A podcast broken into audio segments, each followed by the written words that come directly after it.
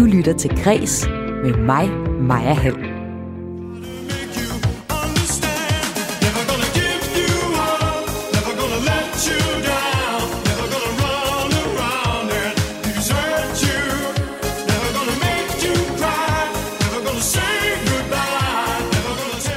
Det er et fedt 80'er nummer, ikke?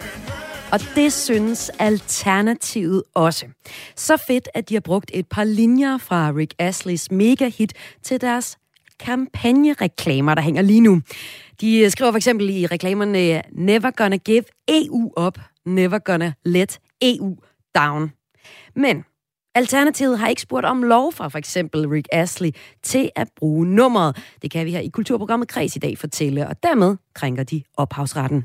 Det er nok desværre ikke min vurdering, at de er inden for øh, citatretten. Og det er langt fra første gang, at politikere har lånt fra popmusikernes banger, og det ser jeg nærmere på i dagens udsendelse. Priserne på streamingtjenesterne stiger, og folk er begyndt at rydde op i, hvilke abonnementer de betaler til. Jamen, jeg kører både Netflix og HBO Max, og så har sådan Amazon Prime sådan lidt alt efter, hvornår de lige gør noget godt, men der hopper jeg lidt frem og tilbage. Og i dag, der lanceres så en ny gratis streamingtjeneste, men øh, den er reklamefinansieret. Og gider vi egentlig forstyrre os af reklamer? De fleste danskere gider ikke.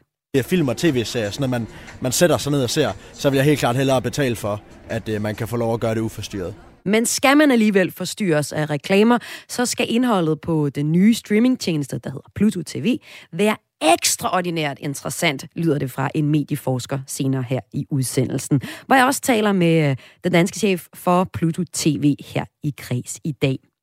Men øh, vi starter udsendelsen fra den sydfranske by Cannes, hvor den årlige filmfestival er i gang.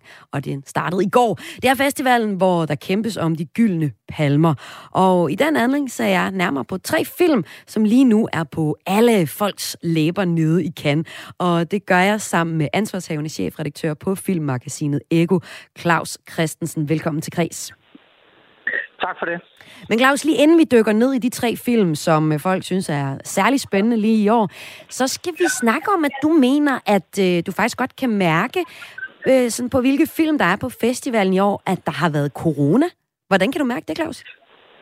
Ja, altså jeg kan jo mærke, at corona er ved at være over øh, hernede, fordi øh, Cannes har jo været hårdt ramt. Øh, I 2020 måtte man jo simpelthen aflyse festivalen, og sidste år, der var det en skrabet version. Der var ikke så mange journalister, og os, der var her, vi skulle så spytte os igennem festivalen til sådan nogle daglige tests og have mundbind og så videre. Det ligger jo på en eller anden måde en begrænsning på festlighederne. Men i år, der er der altså bare øh, ophævet. Øh, I Frankrig har man lige nu i offentlig transport ophævet, at man skal have mundbind, og der er den her euforiske stemning, og når man skal akkrediteres, altså hente det, der hedder sit badge, som fører en rundt på festivalen, jamen der har aldrig været så lange køer, som, som der er i år.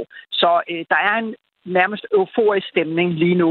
Øh, og der kan det være sådan lidt øh, det her med, at der så samtidig er en krig i Europa, og det har festivalen så også sådan mindet os om, fordi da den åbnede i går, der havde man den ukrainske præsident Zelensky direkte igennem på et øh, videolink. Jamen, han er da med øh, alle steder, han, synes jeg hele tiden. Også han er kan med alle ja. steder, ja. ja vor, vor tids Churchill. Han er simpelthen med alle vegne, og han ja. leverede en meget, meget øh, bevægende tale, hvor han mindede os om uh, Chaplins diktatoren, den fra 1940, hvor han, Chaplin jo laver tyk grin med mm. Hitler, og øh, han opfordrede jo til, at filmkunsten kunne være det, der samler verden lige nu, og altså giver et håb for fremtiden, og ved, at man ligesom skaber film, som også viser, at friheden vinder i sidste ende. Så det var hans opfordring. Så du oplever, at der er, der er god stemning på, på Cannes i år, også når øh, vi, vi får en lille, lille påmeldelse om krigen i Ukraine. Og så mener du faktisk også, at der er lidt flere mundre film, end der plejer at være. Ikke så meget dramatik, som der har været. Det kan være, det er også afspejlet i de tre film, som øh, du... Øh, har valgt, at vi skal se nærmere på her i starten af kreds, hvor vi ser lidt på, hvad der egentlig er, er særlig interessant på øh, Cannes Film Festival i år. Du har valgt tre film, som alle er i øh, hovedkategorien til at vinde den gyldne palme. Og den første film, du har valgt, øh, som folk snakker om, det er en film, der hedder Holy Spider af den dansk-svenske iranske instruktør Ali Abbasi. Ja. یعنی چیز میخوام یادداشت کن یادداشت بکنی؟ بله بله بفهم من یک به یک هیچ انداغ از بین ما برو او دست بردار نیام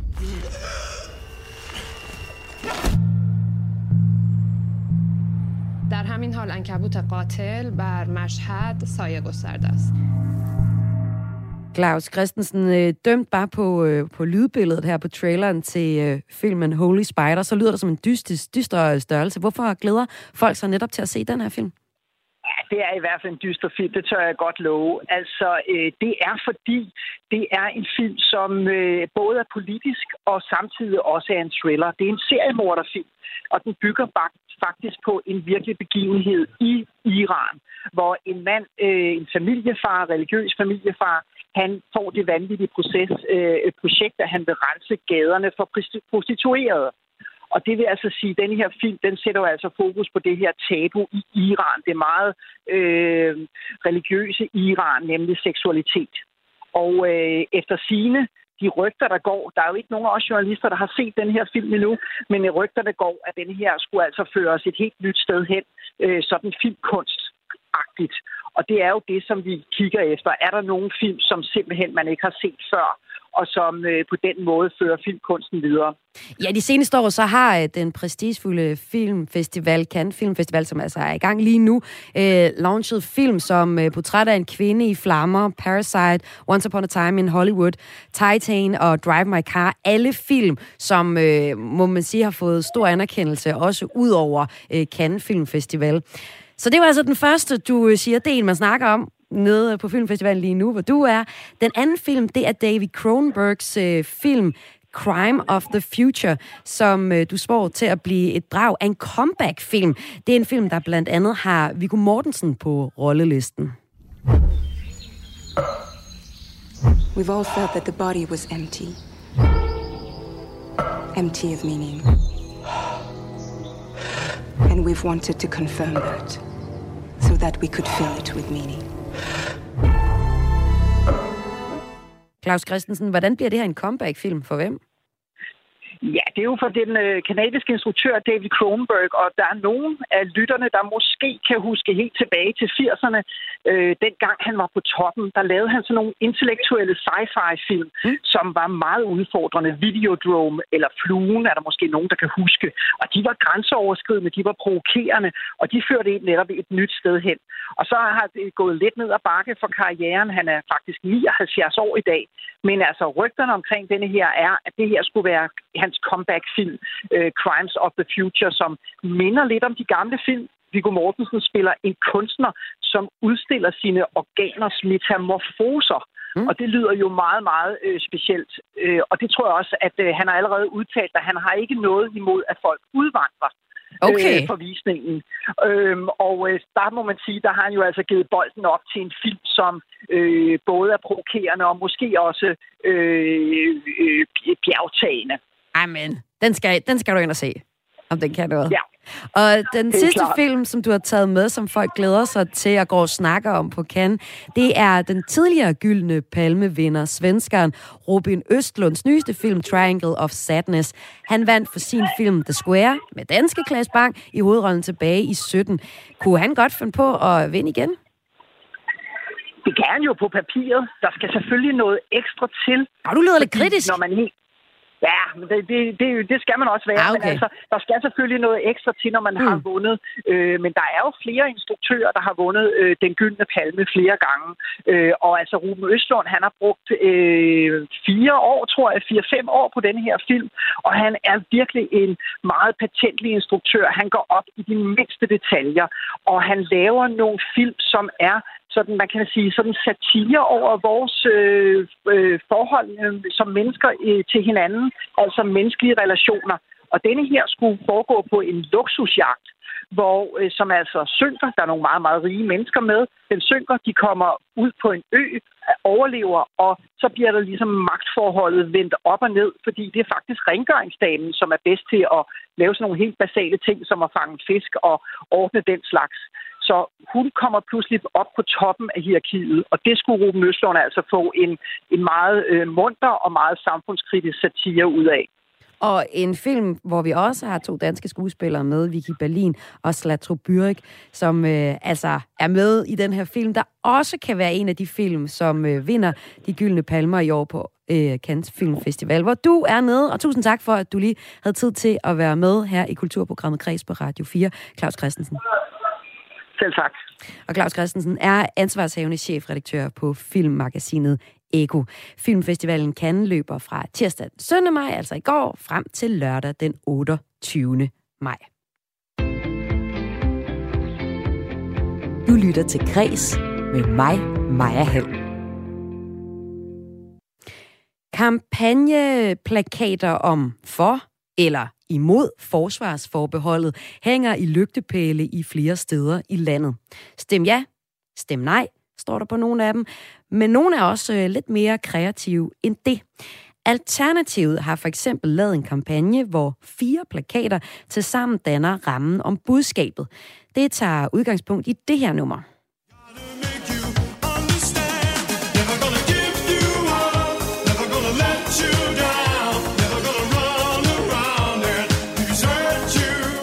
Alternativets EU-kampagne er en parafrasering af Rick Astley's 80'er-hit Never Gonna Let You Down, som vi lige hørte lidt af her.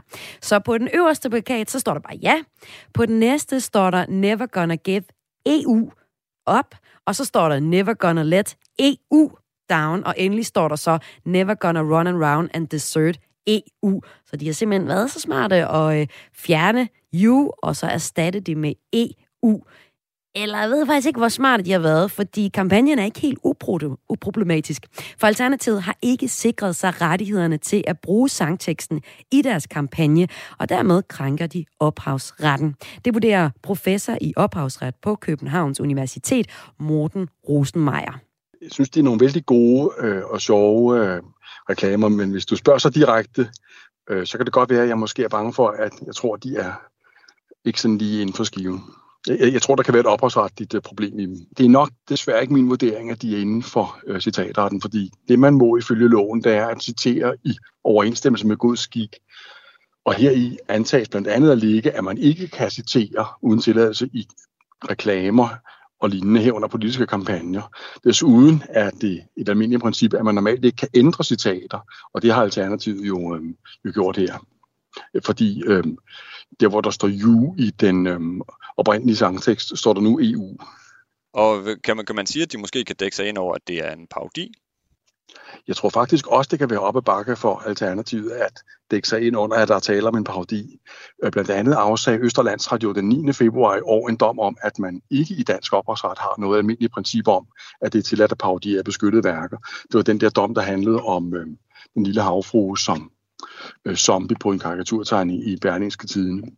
Så nej, jeg, jeg synes, det er lidt øh, oppe bakke. Så hvis man skulle være totalt juridisk på den her, så ville det rigtig nok være, at, at der bliver givet tilladelse for rettighedshaverne. Men altså, Rick det har vist øh, klaret sig godt økonomisk, så vidt jeg forstår, så øh, måske, øh, måske øh, er han okay med det. Det kan man jo håbe. Så hvis nu Rick Astley vurderer, at han ikke er okay med det, eller rettighedshaver vurderer, at de ikke er okay med det, og kommer efter alternativet øh, for de her plakater, hvad kan konsekvensen så være ved det? Ja, så skulle de nok betale ham en eller anden øh, pose penge, kan jeg sige. Det ville jeg mene var konsekvensen. Lød det her fra en af de førende eksperter inden for ophavsret, Morten Rosenmeier, og han talte med min kollega Søren Berggren Toft. Det her det er også en sag, der vækker kritik fra min næste gæst i Kreds i dag. Forperson i Autor, som er brancheorganisationen for danske komponister og sangskrivere inden for musik. Anna Liddell, velkommen til Kreds. Tak, hej. Hvad var din første tanke, da du så øh, Alternativets plakater her? Ja, min første tanke, reaktion var, at det var fedt. Jeg synes, det er sjovt fundet på. Men øh, jeg så plakaten selv, solen skinnede, og jeg læste teksten og fik den straks på hovedet. Jeg bliver godt humør associeret til alle de gange, man har stået på dansegulvet til den her sang. Mm. Det er sikkert på ikke den eneste, der har gjort. Nope. Øh, så jeg synes, det er super fedt, det der med, at man kan bruge kunsten til at, at løfte politik. Øh, men man skal selvfølgelig have styr på det, man laver, og man skal selvfølgelig spørge, øh, enten dem, der har skrevet sangen, eller spørge nogen til råds. Det kunne være Morten Rosemeyer, vi hørte her. Det kunne også være Koda. Så hvis man er i tvivl, så skal man jo øh, selvfølgelig spørge. Så min forventning var klart, at de havde fået lov. Men øh, det har Alternativet ikke, de har nok vurderet, at det ikke var så stort et problem. Ifølge Alternativet, som vi har været i kontakt med, som ikke ønsker at stille op til interview i dag, så er der ikke så mange plakater, det drejer sig om. Så jeg kunne også spørge dig, hvorfor er det egentlig så stort et problem, om man lige har fået tjekket rettighederne eller ej til det her kæmpe hit? Jamen, det handler jo ikke om antallet af plakater, det handler om princippet i problemet. Øhm, altså, jeg må gå ud fra, at grunden til, at de har brugt teksten, øh, sangteksten, er fordi de føler, at det, det tilfører noget til deres kampagne, den får en ekstra værdi, og det er jo den værdi, der skal anerkendes. Og det er jo ikke engang sikkert, øh, som der også blev sagt, det kan godt være, at, at, øh, at de har penge nok, øh, de her engelske, både sangskrivertriven og, og Rick, øh, men så kunne det være, at de bare havde sagt ja så jeg kan ikke se, hvad problemet i at spørge er. Medmindre det er, fordi man er bange for, at de vil have penge for det, og hvis de vil det, så skal man måske finde på en, på en anden kampagne eller finde de penge. Øh, man skal i hvert fald være klar over, at den værdi, det giver kampagnen, den kommer et sted fra, og det skal anerkendes.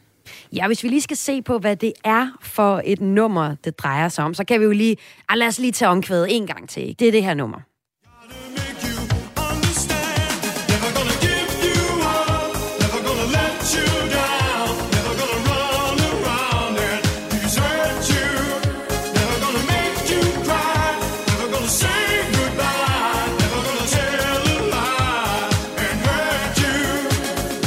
Altså det nummer, Alternativet har lånt fra til deres øh, valgplakater, eller kampagneplakater, der hænger lige nu, det er fra det her nummer Never Gonna Give You Up. Det var Rick Astley's debutsingle og blev udgivet, altså debut, og vildt, at han så slog så stort igennem i 87, hvor, hvor nummeret kom ud.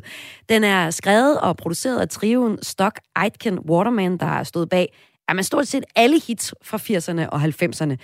Og øh, det her det er jo så en historie om Alternativet, der har lånt fra det her nummer, men det er ikke første gang, at et politisk parti i Danmark benytter sig af popmusik, uden helt at have styr på rettighederne. Prøv for eksempel lige at forestille dig, hvad Dansk Folkeparti har fået ud af, af det her nummer.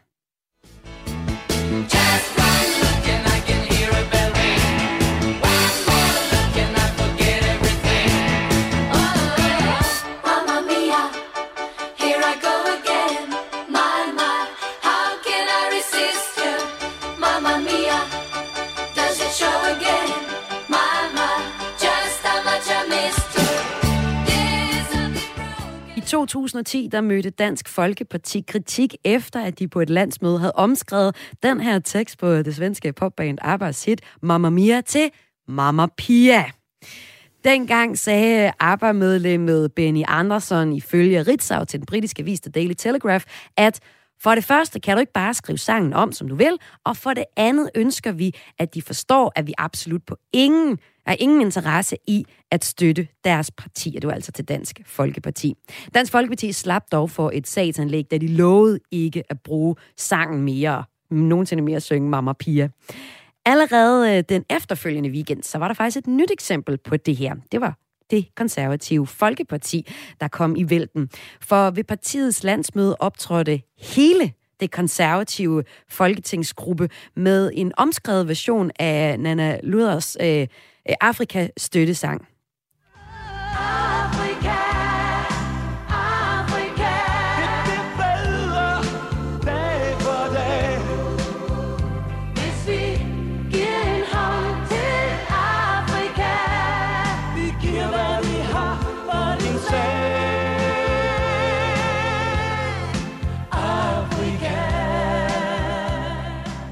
Heller ikke de øh, konservative havde sikret sig rettighederne, og derfor blev partiet dømt til at betale 50.000 kroner for ulovlig brug af sangen. Og der er flere eksempler på det her. I 12, der blev Venstre dømt for at betale 100.000 for umræssigtmæssigt at brugt øh, laid back hittet Sunshine Reggae til en kommunal valgskampagne i øh, Aalborg.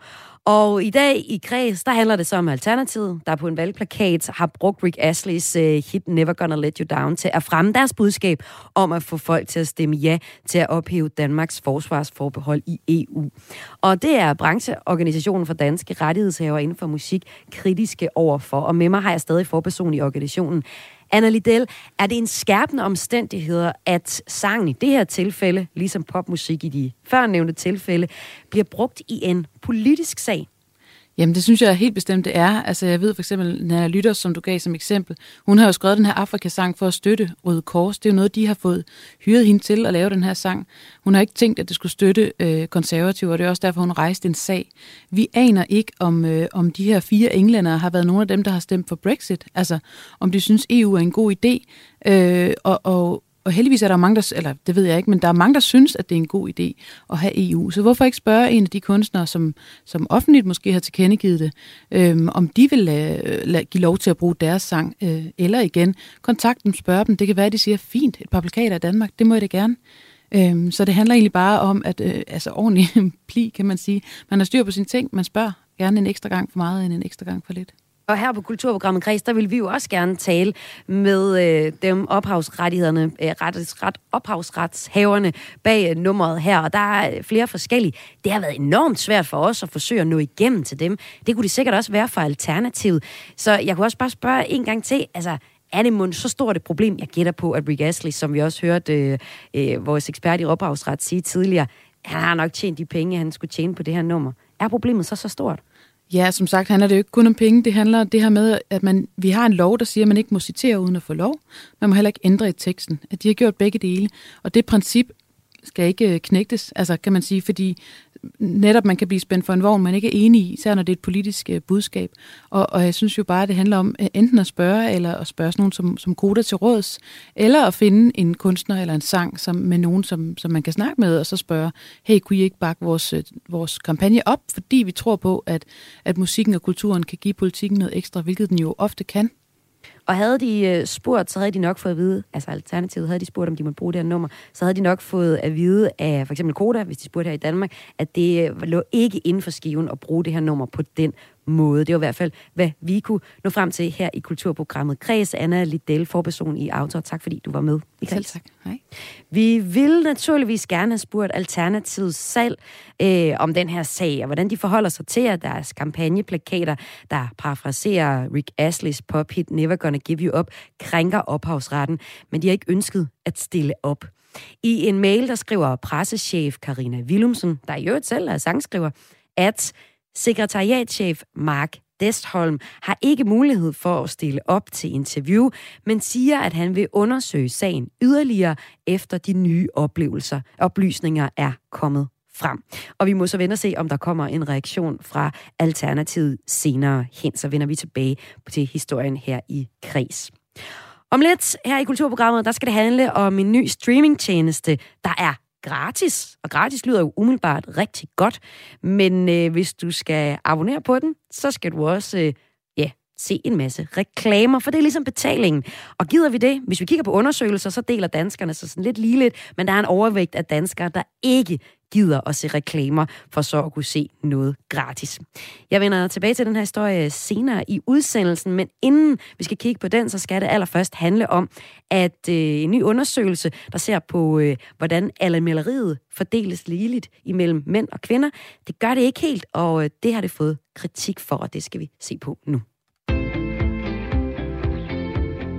Du lytter til Græs med mig, Maja Hall.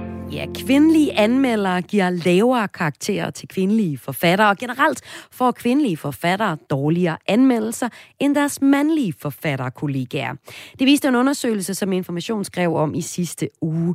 Men metoden er lidt tvivlsom. Det var i hvert fald første reaktion fra Politikens litteraturredaktør, og øh, den reaktion kalder en forfatter forventelig. Hende skal vi høre fra om lidt. Men først så kan jeg byde velkommen til Jes Stein Pedersen, som er politikens litteraturredaktør. Velkommen til Græs. Tak skal du have, Maja. Lad os starte med din første tanke. Hvad mener du, der er galt med den her nye undersøgelse fra Aarhus Universitet?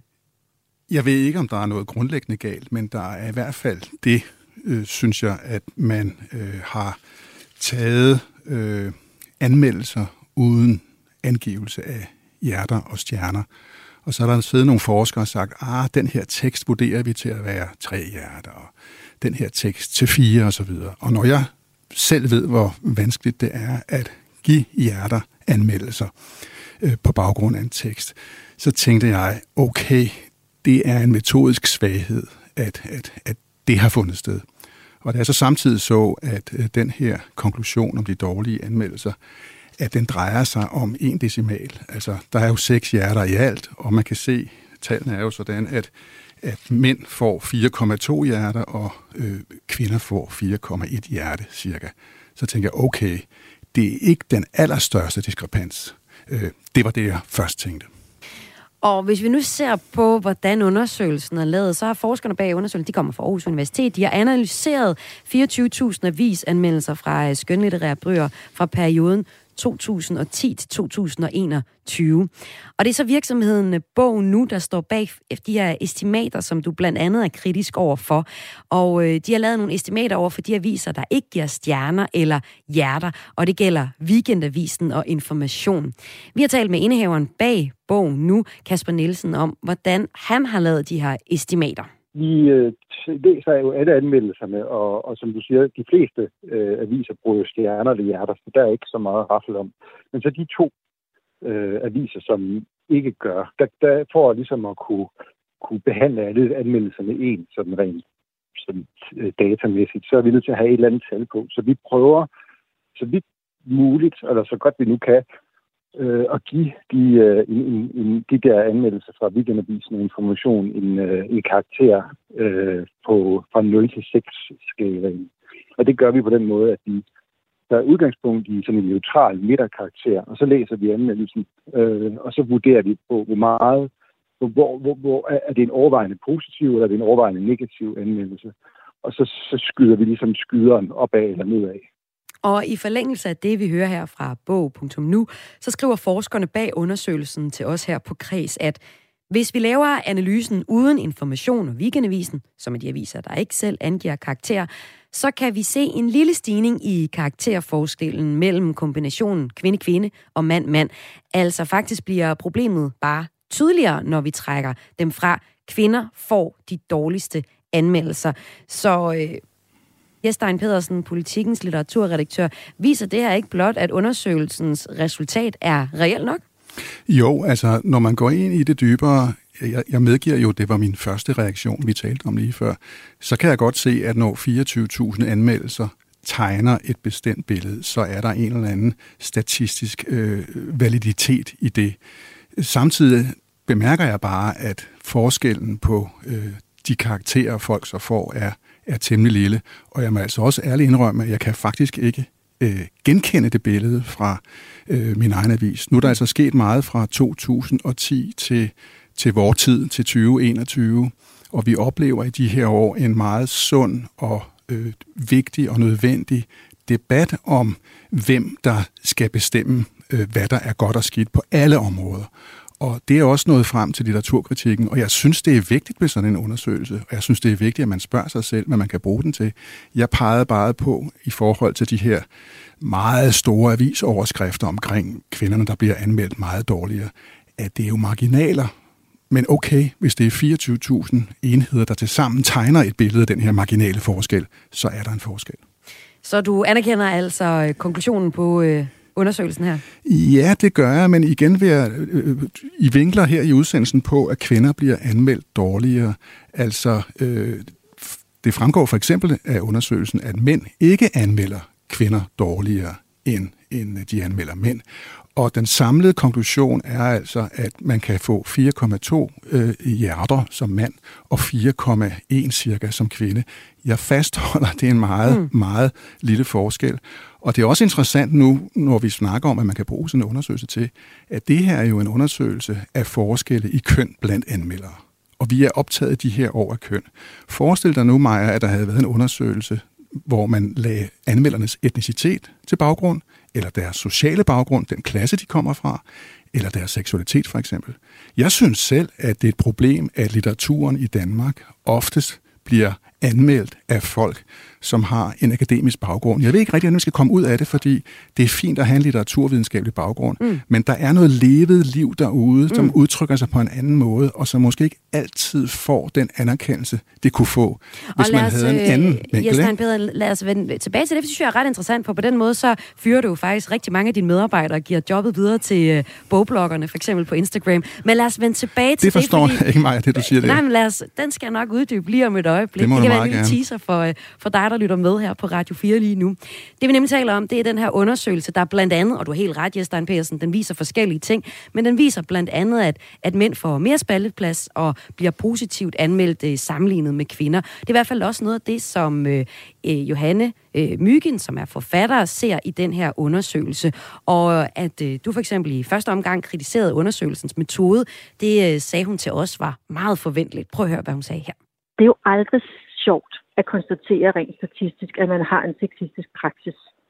Men det har vi mange af os, for vi lever i et samfund, der stadig har en dyb patriarkalsk arv. Og den litteratur, litteraturkritikken er også præget af denne her patriarkalske arv. Og det er da ikke sjovt at se i øjnene.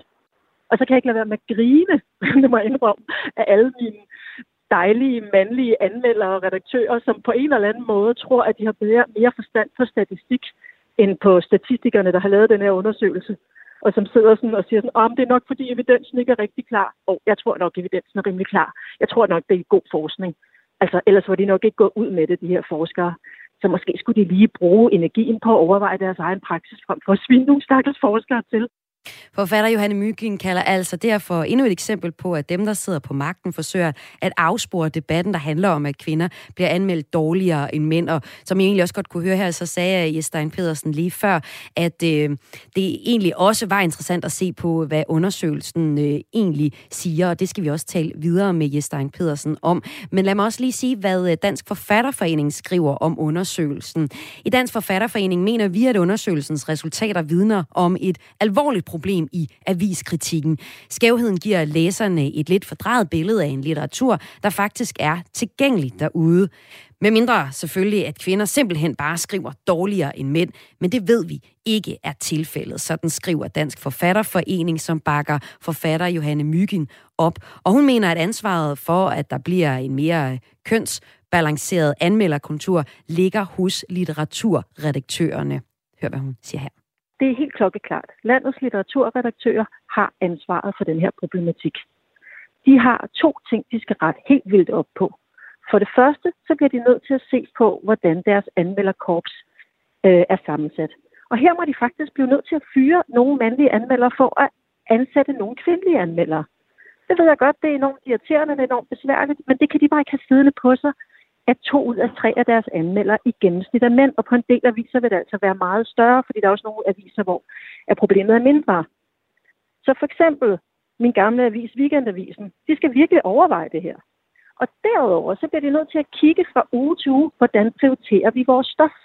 Hvem får store interviews? Hvem bliver omtalt? Hvem, øh, hvem bliver anmeldt? Er der nogle forfatterskaber, som vi har glemt? Er der nogle forfatterskaber, som vi burde prioritere op?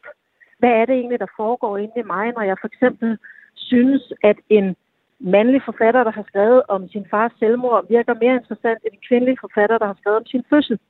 Hvorfor gør jeg det? Er det virkelig rigtigt? Og den selvrensagelse, det er ikke bare i morgen. Det er de næste 10 år frem, fordi vi skal håbe på, at når jeg udkommer med min femte bog i 20, øh, i 2032, at så er billedet her anderledes. Ellers så kan jeg ikke blive ved med at skrive som kvindelig forfatter. Lyder det altså fra øh, forfatter Johanne Myggen, der altså her siger, at landets litteraturredaktør har ansvaret for problematikken, som kom frem i den her undersøgelse. Og øh, fra øh, litteraturredaktøren, så har jeg jo litteraturredaktør fra Politikken, Jestein Pedersen. Øhm, du siger, at forskellen i den her undersøgelse er så lille, men anerkender du egentlig, at der er et, et problem med kønsbalance, når det kommer til anmeldelser af kvinder? Jamen nu kan jeg jo forstå... Er det at... egentlig bare lige et ja eller et nej, for vi, for vi lige kan komme videre i, i snakken også? Ja, det anerkender jeg, men ja. jeg kan forstå, at I i virkeligheden jo altså har castet mig i den her udsendelse, så jeg ligesom skal være en, der mener det helt modsatte af Johanne Myggen.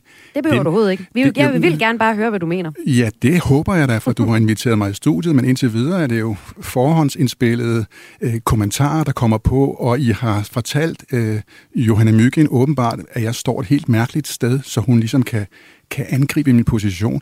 Altså, jeg synes, at vi uge efter uge, jeg har taget en ordentlig stærk politikken bogsektioner med her, gør utrolig meget for øh, den litteratur, der skrives af kvinder. Vi har bærende interviews, øh, sådan set hvert uge med kvinder. Vi har lige mange skønlitterære kvindelige anmeldere og lige mange mandlige anmeldere på den danske skønlitteratur, hvis ikke det faktisk er et overtal af kvinder. Og vi lægger hele tiden vægt på at skabe diversitet i anmelderkorpset. Men sjovt nok er det jo sådan, at undersøgelsen peger på, at kvinder er hårdere kvindelige anmeldere mm. ved, ved kvindelige forfattere end mandlige er. Det kunne jo tale for nogle gange, at man skulle give en bog til en mandlig anmelder, selvom det er en kvinde, der har skrevet det. Og det synes jeg også, man skal. Men jeg men praksis på politikken er efterhånden blevet sådan, at man ligesom siger, okay, øh, vi anerkender, at der er en debat derude, der handler om, at øh, du ved, det er nok bedst en kvindelig anmelder mm. anmelder den her bog af en kvindelig forfatter. Nu, Men det er jo det modsatte resultat, man så op, opnår. Ikke? Ja. ja, så det kan være, det er en hel dialog om, hvordan man anmelder, og hvilke, som Johanne Myggen også siger, altså hvilke øh, bøger, om det skal være øh, om en, en forfatter, der har mistet en, en far engang, eller om, om en fødselsroman, eller hvad det nu skal være. Vi har, vi nu, har, nu sagde du her, at Maja, forfatter Maja, nej, Maja, jeg vil godt lige have lov til at ud. Ja, okay. Sagen er jo den, at vi på politikken har gjort enormt meget ud af mm. Olga Ravns fremragende roman Mit mm, Arbejde. Mm. Jeg har mm. også haft en podcast med hende.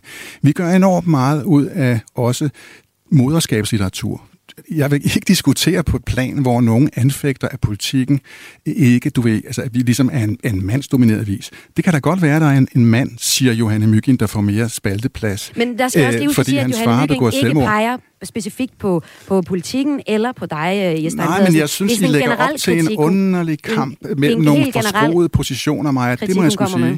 Jeg er skuffet over den måde, I har tilrettelagt udsendelsen på, fordi der er ikke noget, der ligger os mere på sinde, end at have et anmelderkorps, der kan så meget som muligt, hvad angår social baggrund, hvad angår køn, hvad angår alt muligt. Og vi prøver at lægge bøgerne til de rigtige anmeldelser, anmeldere hver gang. Så jeg synes, det er sådan et helt fortegnet billede, når man kommer ind i en diskussion, hvor man ligesom på forhånd skal, føle, skal føle at, at, at alt er, er gået galt, og man, mm. man skylder nogen en helt anden praksis. Mm, mm. Det synes jeg er helt langt ude. Og det er også øh, helt okay, at du synes det. Når den her kritik kommer, det er jo ikke kun for, øh, for Johanne Myggen, men jo også for Dansk Forfatterforening. Tror du så, at der er et problematik, der er større på andre aviser, end, end den, du repræsenterer i dag? Som, øh, Jamen, jeg siger ikke, at vi ikke har noget problem, eller andre aviser, at ligesom gør det værre end os. Jeg siger bare, at undersøgelsens resultat peger på en marginal, hvis jeg må have lov at gentage det, mm. forskel i øh, anmeldelseskarakter. Marginal. Der er 60 tiende, dele på seks hjerter. Mm. Vi taler om en forskel på en tiende dele. Jeg kunne godt tænke mig en lille smule journalistisk øh, refleksion i forhold til til det faktum. Hvorfor tror du så, at det er blevet så stort? Det, Fordi det at vi lever i en tid, hvor vi er heldigvis begynder at diskutere, hvem har definitionsretten mm. inden for alle mulige områder. Hvem skal definere, hvad der er rigtigt eller skidt? Skal det være akademikere, der fortæller, hvordan arbejderklassens mennesker, øh, medlemmer, skal leve? Skal det være mænd, der bestemmer, hvad der er godt i en verden, der for 50 procents vedkommende er, er kvinder? Skal det være heteronormativitet, der styrer i forhold til en verden, hvor seksualiteten er flydende? På alle mulige måder har vi et sundt opgør. Og det har vi også på litteraturens område. Og jeg medgiver, det sagde jeg også tidligt i udsendelsen, trods min metodiske indvending, at 24.000 anmeldelser, der peger på, at der er en, en marginal forskel, det siger noget om virkeligheden. Og vi har et kulturelt efterslæb. Vi har en verden, hvor det tager tid inden for alle mulige områder at få skabt ligestilling. Det har vi. Men jeg kunne også godt tænke mig at høre dig nu. Øh, nu snakkede vi lige før lidt om det her med, øh, hvem der anmelder i det hele taget. Fordi den her undersøgelse peger også på, at det er ikke nødvendigvis kvinder eller mænd, der... Altså, kvinder anmelder også kvinder øh, kras, hvis man kan sige det på den måde, viser den her undersøgelse også. Men du er faktisk også inde på, at hvem der i det hele taget, altså hvilken baggrund din anmelder skal have. Det synes jeg var ret interessant. Prøv lige at sige, hvad dine tanker er om det. Jo, men vi har jo øh, gennem mange år øh, ansat anmeldere øh, ud fra deres litteraturfaglige kvalifikationer, og det synes jeg er fint og godt. Men samtidig med, med at man har en, en, en, en viden om litteratur, måske har studeret den på universitetet, er det jo også meget rart, hvis man har en viden om det levede liv, hvis man engang har arbejdet på en fabrik, hvis man kender til den manuelle verdens øh, sociale koder og forståelser. Det kan være bredt, øh, hvis man har været syg for eksempel, at, at hvis man ligesom har oplevet noget, noget, noget modvind.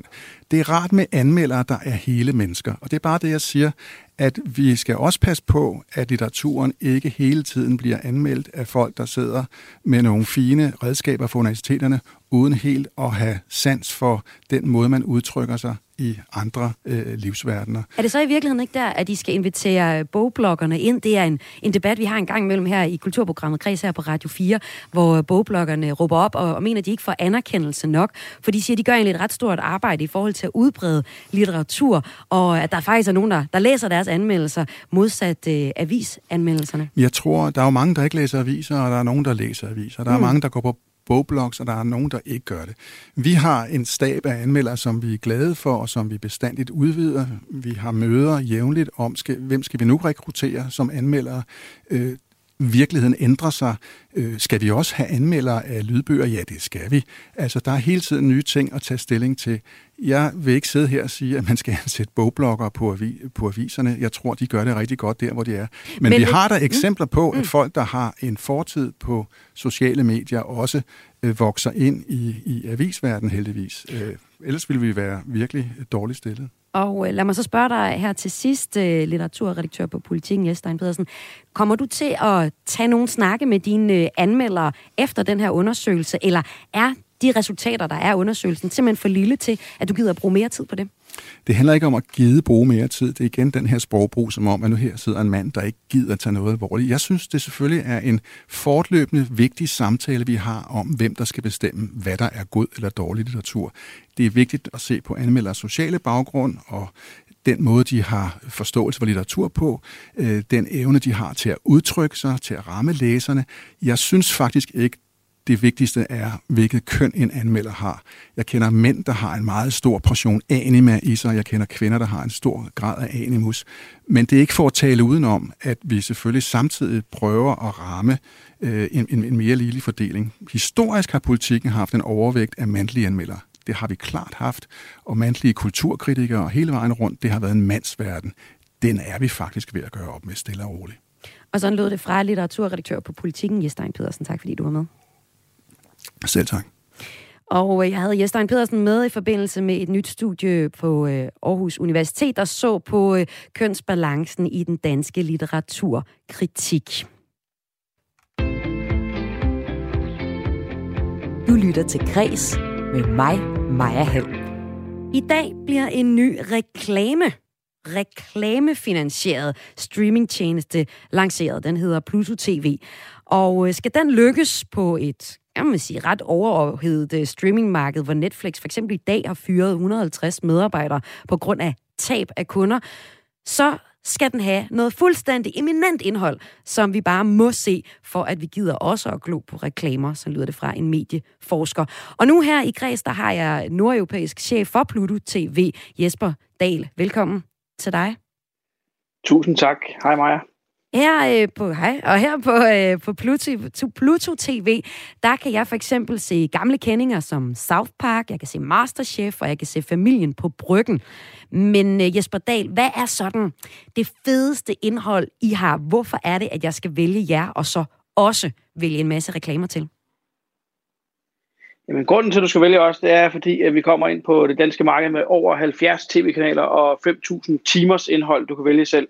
Og det er alt lige fra, hvis du er et barn, jamen så er der 12 børnekanaler, til re- og så er der reality-serier, der er film til dem, der elsker film, og der er dokumentarer osv. Så, Så jeg skal vælge jer, hvis jeg bare gerne vil have meget. Det et utroligt bredt, Ja. et bredt, bredt udvalg, og du skal vælge også, hvis du gerne vil have noget, der er 100% gratis, og øh, også hvis du er træt af at sidde og vælge selv hver eneste aften, øh, fordi vi har lavet en masse fantastiske kanaler til, øh, til jer alle sammen. I er jo så et, øh, en reklamefinansieret streamingtjeneste, og så kunne jeg jo godt tænke mig at høre, betyder det så, hvis jeg nu vælger at vil se øh, South Park hos jer, øhm, bliver jeg så afbrudt sådan hver kvarter, eller hvordan er det? Altså, jeg kan huske, det, det gjorde jeg for eksempel på de, på de gode gamle kommercielle tv-stationer. Jamen, du bliver sådan cirka afbrudt lige så meget, som du gør, øh, gør på de traditionelle tv-kanaler, du har i, øh, det kan i jeg simpelthen ikke huske dag. Så, øh, og der er ikke, Er det og sådan der hver er ikke kvarter, meget, eller hvordan? Der er ikke mere end det. Nej, ja, noget lignende, Okay. øh, men med korte breaks, øh, to-tre minutter øh, agtigt. Men altså, hvis du kommer ind på Pluto øh, kl. 8 om aftenen, så rammer du ikke et reklame lige med det samme. Du, ved, du, øh, du rammer reklamerne der, hvor det nu bliver skeduleret ind i forhold til den traditionelle tv-guide. Så, øh, så det Det kommer med nogle små reklamer her og der. Modsat uh, Netflix... Til gengæld er det helt gratis. Mm, det, det, det forstår jeg. Jeg forstår byttehandlen. uh, modsat Netflix, HBO uh, Max, Disney Plus og Amazon Prime, så viser Pluto TV altså tv-reklamer, mens man ser uh, for eksempel en serie eller en film. De fleste danskere vil jo ikke rigtig se reklamer, når de skal se øh, fjernsyn. Under halvdelen, 45 procent, var interesseret i en gratis streamingtjeneste til gengæld for an- annoncefyldt. Det betyder altså, 65 procent ikke er interesseret i at blive forstyrret af reklamer. Og øh, det viser en rundspørg fra analyseselskabet Vilke.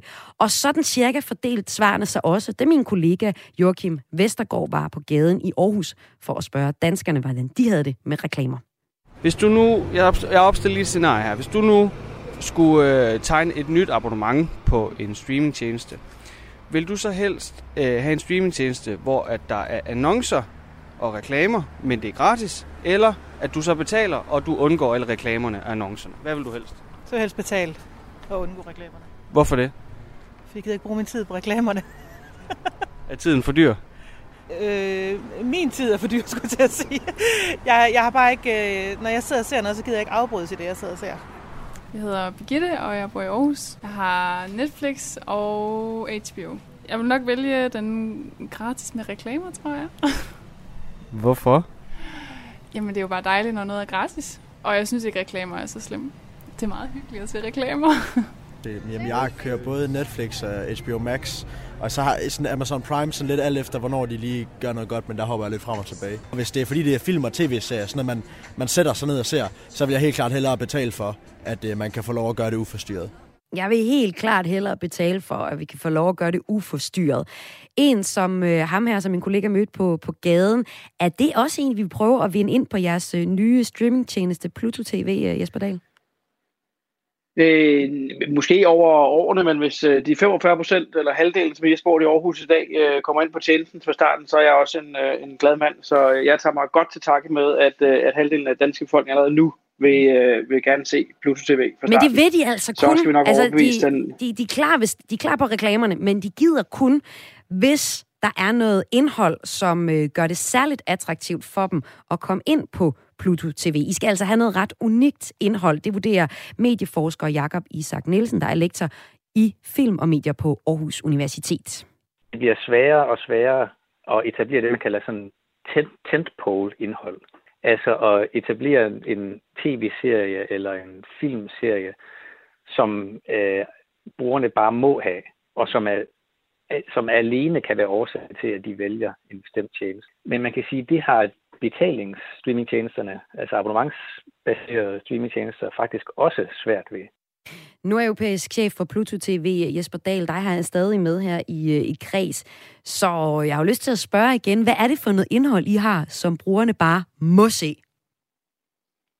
Jamen altså, jeg, jeg kan jo ikke øh, vælge noget øh, direkte til, fordi der er noget til alle kategorier, men hvis for eksempel, hvis du har børn, og det der forhåbentlig mange af jeres øh, lytter, der har rundt omkring, jamen så øh, vil jeg jo øh, straks gå ind og se en øh, Paw Patrol, 24 timers Paw Patrol kanal. Øh, hvis jeg var øh, Men så er det jo også Paw øh, af Patrol med, med reklamer, og det betyder jo, at øh, min øh, søn også bliver nu eksponeret for reklamer, når han sidder ellers og ser Paw Patrol. Heldigvis sker det i, i et meget øh, safe øh, miljø, hvor der er ikke er noget brugergenereret indhold, som på andre platforme, hvor din søn formentlig også bruger sin tid, øh, Øh, hvor han kan komme alle mulige andre steder hen. Så her er der kun indhold, som vi har lagt op på platformen, og der er ikke noget brugerdefineret indhold. Øhm, så Jamen, et det er rimelig sjovt, du siger det, Jesper Dahl, for jeg er faktisk uhyre opmærksom på, hvor meget reklamer jeg selv og øh, min søn bliver eksponeret for, for jeg ved godt, hvor godt det virker på mig.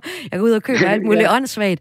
Øhm, så jeg sørger faktisk ret meget for, at min søn ikke kommer til at se reklamer eller andet brugergenereret indhold, hvor du nok henviser til YouTube, hvor man hurtigere kan komme, komme ind på nogle øh, lidt mærkelige og akavede øh, serier, hvis, øh, selvom man er i gang med at se øh, noget, man gerne vil vise til sin, til sit barn. Men det er jo faktisk et stort kritikpunkt for mange, det her med, at børn bliver eksponeret for reklamer. Hvad har I gjort jer overvejelser i forhold til det?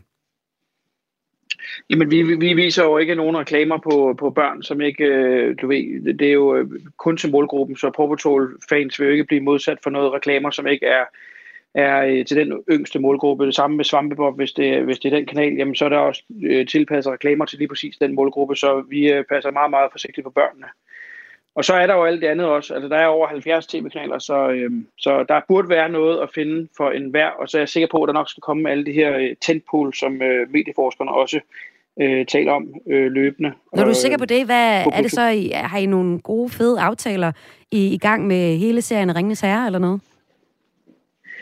Det har vi ikke, men der, kom, jeg, der er masser af gode ting i øh, pipelinen, som jeg ikke kan fortælle her. Der kommer også øh, live sport på Pluto TV, så øh, der har vi annonceret i dag, så øh, der kommer blandt andet det, der hedder øh, MMA Bellator, som kommer til at være på øh, Pluto TV. Øh, og vi kommer til at få an, andre live sports ting også, som kun er unikt eksklusivt på Pluto TV. Så det kommer vi også til at fokusere meget på. Men der kommer øh, altså også stadig til at være reklamer i, også i live sport. Så man vil håbe, det ikke bliver, mens det, Ja, det gode men- men slag altså i MMA lige bliver. i- Ja, ja, lige præcis. Men kun i pauserne, i runder, i pauserne Okay. mellem omgangene selvfølgelig. Det kommer ikke til at ske lige det hele. Bare Okay. roligt. Tak fordi du var med her i Kreds, nordeuropæisk chef for Pluto TV, Jesper Dahl. Det var så let. Tak for det. Pluto TV lanceres i dag i Danmark, Norge og Sverige, og den tilbyder, som vi også kunne høre Jesper sige her, over 70 tv-kanaler og forskelligt on-demand indhold. Og det sker jo altså samme dag, som Netflix har fyret 150 medarbejdere, efter at firmaet har oplevet tilbagegang i antallet af abonnenter, det skriver BBC. Det er sådan, øh, hvis vi ser lidt på streamingmarkedet, så kan man sige, at det er lidt overophedet, og der er rigtig mange nye spillere, der gerne vil ind på det her marked. Hvis vi øh, tager og vender tilbage til Netflix, så var det sådan i april, der, øhm, ja, der chokerede streaminggiganten faktisk branchen, da den afslørede, at den havde mistet 200.000 abonnenter i de første tre måneder af 2022, og øh, de advarede om, at, at yderligere 2 millioner forventes at stoppe i det kommende kvartal. Nyheden den fik øh, firmaets aktier faktisk også til at styrtdykke med over 30 procent på en dag. Det skriver DR.dk i dag. Og øh, kulturprogrammet Græs, som du har lyttet til, måske de sidste 55 minutter, måske de sidste 5 minutter. Hvis du ikke fik det hele med, så kan du finde det som podcast i Radio 4's podcast-app, for programmet er ved at være færdig for i dag. Det var tilrettelagt af Søren Berggren Toft og Joachim, Joachim Vestergaard Jensen og Esben Lund. Og mit navn er Maja Hall, og jeg har været din vært de sidste 55 minutter. Hvis du godt kunne tænke dig at komme i kontakt med os og vores redaktion, så send en mail til kreds radio4.dk, og det er k r a i s radio4.dk. Der kan du skrive ris og ros eller et tip til en god historie, vi skal se nærmere på.